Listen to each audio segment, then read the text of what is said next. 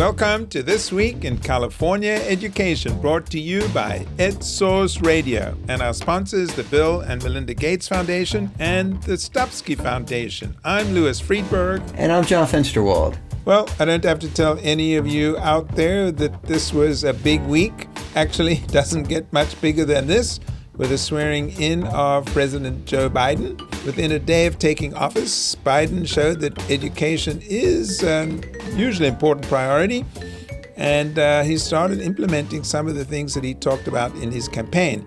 This week, he reiterated his vow to speed up vaccinations and came out with a very detailed plan to help schools reopen safely within the next 100 days, at least elementary schools. That comes on top of his announcement previously that he would send Congress a stimulus bill that's like $2 trillion, and that would include 100 billion for K-12 and 35 billion for higher education. So if you want to do the math, that's roughly $15 billion for California, Louis, and that's on top of the 7.8 billion that Congress already approved back in December. And in case any of you forget, Biden came to office with a usually ambitious education agenda at both the K 12 level and post secondary level. At the K 12 level, he's proposing investing in teacher mentoring programs, helping teachers reduce their student loan obligations in return for working in high need schools. And he also wants to double the number of counselors and psychologists in the nation. Also, a very comprehensive early education program. Yeah, and don't forget his promise previously to provide what's called full funding for special education, and that's been pursued in Congress for decades to no avail. Of course, he can't do almost any of this by himself. We need to get Congress to approve it. We'll see how that goes. But today we are fortunate to speak to two of the nation's foremost authorities on K 12 schools and higher education. They're familiar to many of you Linda Darling Hammond and Ted Mitchell. Linda Darling Hammond wears many hats. She's president of the State Board of Education. She's a distinguished professor emeritus at Stanford. Her day job is as president of the Learning Policy Institute. And on top of all of that, for the last few months, she's headed up the education transition team for President elect Biden. Yeah, Louis, if there were frequent flyer miles for Zoom meetings in Washington, I bet Linda Darling Hammond would have a lifetime worth just in the past two months. Yes, John, it's been a super intense time and no doubt will continue to be. And that's one reason we were pleased that uh, Linda Darling Hammond could join us today. Welcome, Linda. Glad to be here. One of the big issues on the table, and one of the big issues the Biden administration, newly installed, uh, addressed this week, is trying to get schools to reopen usually complex and very controversial. We've got people on both sides of the fence on that one. Where do we stand as a state in terms of trying to get schools open? And then, you know, how important do you see what is being proposed uh, will be in terms of really getting resources to schools, in terms of what they need? Well, I think the key word is the adverb safely, how to reopen schools safely. Um, I think there's a lot of interest on all sides in getting schools reopened, but that needs to be safe. It means certainly the personal protective equipment. It means the capacity to physically distance, you know, children, to test for the virus, and to keep kids organized in small cohorts so that any positive test is accompanied with tracing that allows people to quarantine and not spread the virus. There's a good track record with respect to very low rates of transmission in schools that use all the mitigation strategies that are needed. Uh, but those have to include uh, all of the things I mentioned. And we are on the verge of being able to start vaccinating, you know, staff and then students. And that's going to be a critical part of the safe reopening over the long haul. All of these things require resources that the federal government is now beginning to step up to provide, along with state resources that are on the table. So there's been a lot of discussion in California, as you know, and the governor has a plan for reopening. One of the challenges has been the cost of testing. That's consistently been raised by school districts as very expensive. And I noticed that uh, President Biden is proposing to give additional money to cover testing. Would that include schools? And can schools assume that they will be able to at least cover some, if not all of them. Yes, and there's a major piece of COVID relief that was negotiated uh, by the Congress with lots of people weighing in in December. And there's also, President Biden has announced an effort to expand that COVID relief.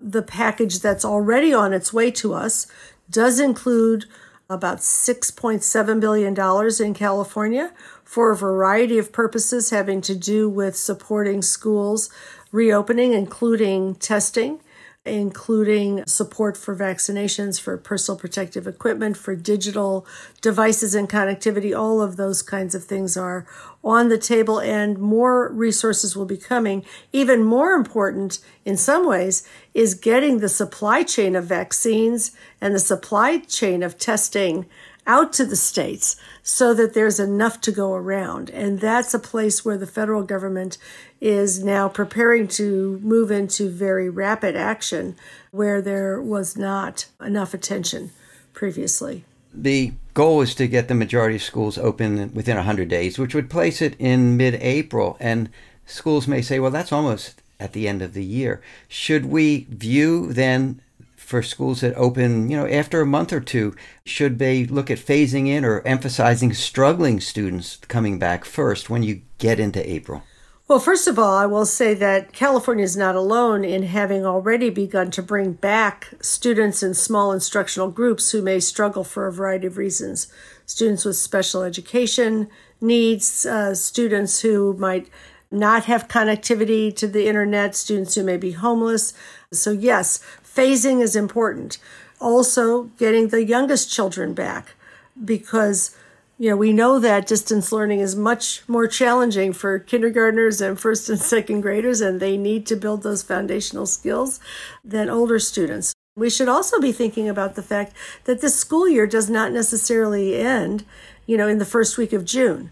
That, you know, we need to be thinking about the calendar in a different way. If we start to get kids back to school physically in April, there's resources in the governor's budget and there are additional opportunities to use resources from federal funds to extend the school year, to offer summer school to all students, even potentially to open school earlier next year, so that we begin to use that in person learning time to the greatest extent possible.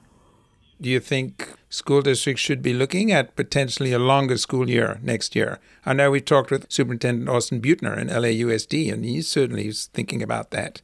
Shortening maybe the winter break and so on. Yeah. And you know, there's been an argument around year round schooling for many years. In some other countries, I've spent a lot of time in Singapore, for example, the school year plays out in a way that there aren't any long two or three month breaks. There are a number of two week breaks or maybe three week breaks throughout the year so that there is less opportunity for what people think of as uh, here as summer learning loss, where students who aren't getting enrichment in the summer have a long period of time to forget what they learned during the school year. And so I think that many people are going to be looking at how do we rethink the school calendar so that we use time in productive ways. And some people already do it. But the longer school year would require additional resources, obviously, uh, more time and more staff costs. Is this included? I mean, do you think, with talking about all the money that's on the table from the state, from the feds, ones that have already been approved, do you think there's enough money there to extend the school year? Yes. I think that for people who want to use the resources, there will be enough money to extend the school year by a month, maybe even by six weeks or eight weeks or to do summer school, as you know, Los Angeles did last year, that was open to all students. And they got a couple of hundred thousand kids um, involved in summer school last year. What about early education, Linda? Is that a priority? And, and seems that Congress may be easier to reach a consensus around that in the past, at least. Is this a priority for President Biden? It is a big priority for President Biden. He has um, issued a very ambitious early education plan with a proposed allocation of up to $800 billion over the next decade to get to a place where we have both supports for childcare. Uh, and in the near term, we need to bring childcare and preschool programs back that have shut down. So that's an immediate need.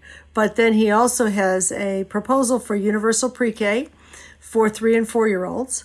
And I'll note that we have a master plan for early education that's just been released in California in December that is also aiming to create a seamless, well organized system that also provides universal pre K. You know, I think in the past, uh, various administrations, there's been some conflict between uh, federal policies, and often funds come with strings attached. And where are you're sitting right now, do you see an integration, a complementarity between what is being proposed at the federal level by the Biden administration and what we are doing here in California? I think there are a lot of complementarities. The things that President Biden has said he wants to take up early childhood education, investments in special education, investments in uh, growing and diversifying the teacher workforce and supporting that workforce, investments in equity in education are all things that are on the agenda here in California as well. Uh, and I think that the supports that the federal government is likely to give to those improvements in education will uh, enable some of the work that is already begun in this state. I do have to ask you about the new secretary of education, uh, or nominee, shall I say, still has to be approved by the Senate, Miguel Cardona. Just give us your thoughts. I'm really pleased about Dr. Miguel Cardona and what he will bring to the role of secretary. Uh, he is currently Commissioner of Education in Connecticut. He is a career educator who has been a very enthusiastic and excellent teacher, school principal, superintendent, and then state commissioner. He understands education deeply. He is devoted to equity in education. He's got his master's degree in bilingual bicultural education, and he really understands both how children learn generally and how they learn and develop language in uh, multicultural ways. He is extremely thoughtful about education policy, and he is completely devoted to the welfare of children and families. So I think he will do a wonderful job. Cindy Marten, Superintendent of San Diego, has been nominated as Deputy Secretary. So, how would she complement uh, the Secretary, and how do you think that the two of them as a team might work? Cindy, you know, comes out of a very impressive career in education, was a fabulous teacher. She was a literacy teacher, and San Diego was known at that time for having one of the most thoughtful and ambitious literacy development programs in the country. She was a very successful school principal in a high needs school in San Diego before becoming a superintendent. She's done enormous work to close the opportunity and the achievement gaps in that district. So she brings a knowledge base about how to make a productive educational change, how to uh, improve the quality of schools, how to close opportunity and equity gaps. So I think that will be a an excellent complement to what um, Dr. Cardona brings. And I think they will be able together to really uh, both understand the issues that school districts face and also at the district level and the state level, and also to bring thoughtful strategies to addressing those needs from the federal government. Well, on that note, we've been talking with Linda Darling Hammond. Thanks for talking with us today. Pleasure to be here. Let's turn now to post secondary education, and to get a perspective on the Biden administration's plans, we'll hear from Ted Mitchell. He's president of the American Council on Education. There are few people who have both a national perspective and are also deeply knowledgeable about California. Ted Mitchell was president of the State Board of Education, he was president of Occidental College, dean of the Graduate School of Education at UCLA, member of the Stanford Board of Trustees and equally importantly, he was Undersecretary of Education during the Obama administration. Welcome, Ted. Thanks for having me. Great to be with you again. So, Ted, just tell us a little bit about ACE. So, ACE is the umbrella organization for American uh, higher education institutions. We represent the nation's two year institutions, four year institutions, public and private. So we've got an interest in the, the success of students across the board. Uh, we've been around for 100 years. Uh, we were started after World War I to help make opportunities for returning veterans, and we continue that work along with other policy advocacy work for the nation's colleges and universities. Well, let me just ask you even in President Biden's first week, he's done some significant things on higher education. Louis, you're right on target. The Biden administration uh, is off to a running start. In just the last few days, the team has issued three executive orders that have a dramatic and positive impact on higher education. First of all, they've extended the moratorium on student loan payments. Uh, now is not the time for us to be asking students and their families to repay their student loans, and the administration is supporting that with an extension of that moratorium. The second order is just the remarkable, remarkable work that they've done on DACA, the Deferred Action on Childhood Arrivals, so the Dreamers, creating for them uh, security in the DACA program and in the next several months a path to citizenship. And then finally, and probably least known, is that the Trump administration had signed an executive order that essentially prohibited colleges and universities, and in fact all recipients of federal funds, from engaging in training programs that encouraged diversity, equity, and inclusion in their institutions by helping institutions understand systemic racism, understand unconscious bias. President Biden himself signed the executive order rescinding that restriction. And so, once again, colleges and universities are able to do what they do best, which is help students, help their communities uh, develop skills around uh, the diverse student body, the diverse communities that we have, especially in California, but across the country. I did note that in his inaugural address, President Biden referred to systemic racism. I, I would be willing to bet that that was the first time that phrase has appeared in an inaugural address. I think that that's true. And one of the other orders that he uh, made across the agencies was asking the agencies to identify plans for how they can increase equity uh, in their hiring and in, in their promotion. So I think that uh, we are not done hearing about and working on systemic racism. So let's just jump to one of the other big promises or pledges of President Biden loan forgiveness. I mean, there's one thing to suspend the payments temporarily, they still have to pay it back. But uh, he had proposed $10,000 uh, forgiveness, which a lot of students have don't have more than that. So that would totally wipe out their student loan debt and, of course, would make a difference for others with higher obligations. Some people say, uh, well, that's not enough. Should be like $50,000 forgiveness. Where do you come down on this? Because obviously, this is a hugely expensive program. The majority of student loans that are in default, that is, students who, who are really having trouble paying their student loans, are under $10,000. And so it makes some sense if we are aiming to help the students who are who most need it, uh, to aim first at those loans that are in default. And 10,000 is a reasonable number. Going forward, I think that there are certain things in the student loan program that are artifacts of legislation over time that we need to clean out. Student loans are, uh, I think, if not the only, one of the only kinds of loan that you can take out that's not dischargeable in bankruptcy. And so, uh, borrowers who borrow student loans, uh, we think at ACE, uh, ought to be able to discharge that uh, if they go bankrupt.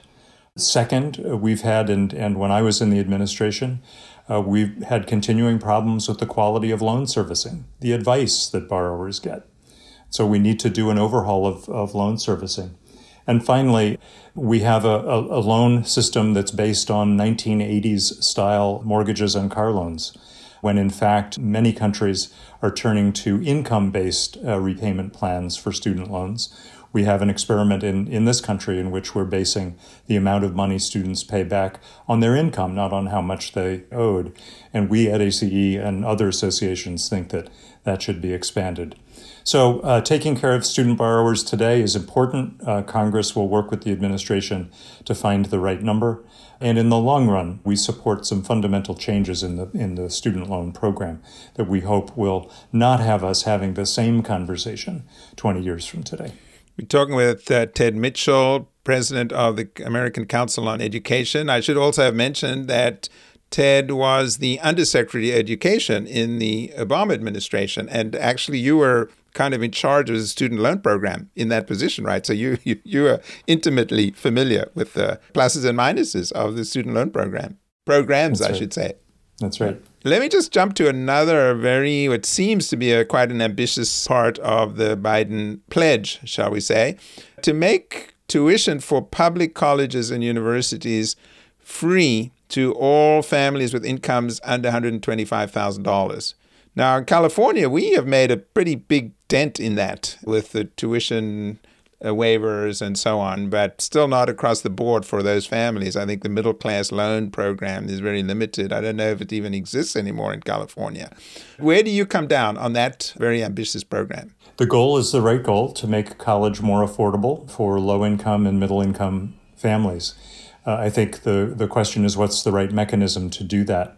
Our mechanism of choice is to utilize the programs that are already in place, particularly the Pell program. So we are advocating and working with the, with Congress and the administration to develop a proposal to double the Pell Grant. And doubling the Pell Grant would put uh, more money in the hands of low income and, and um, middle income families.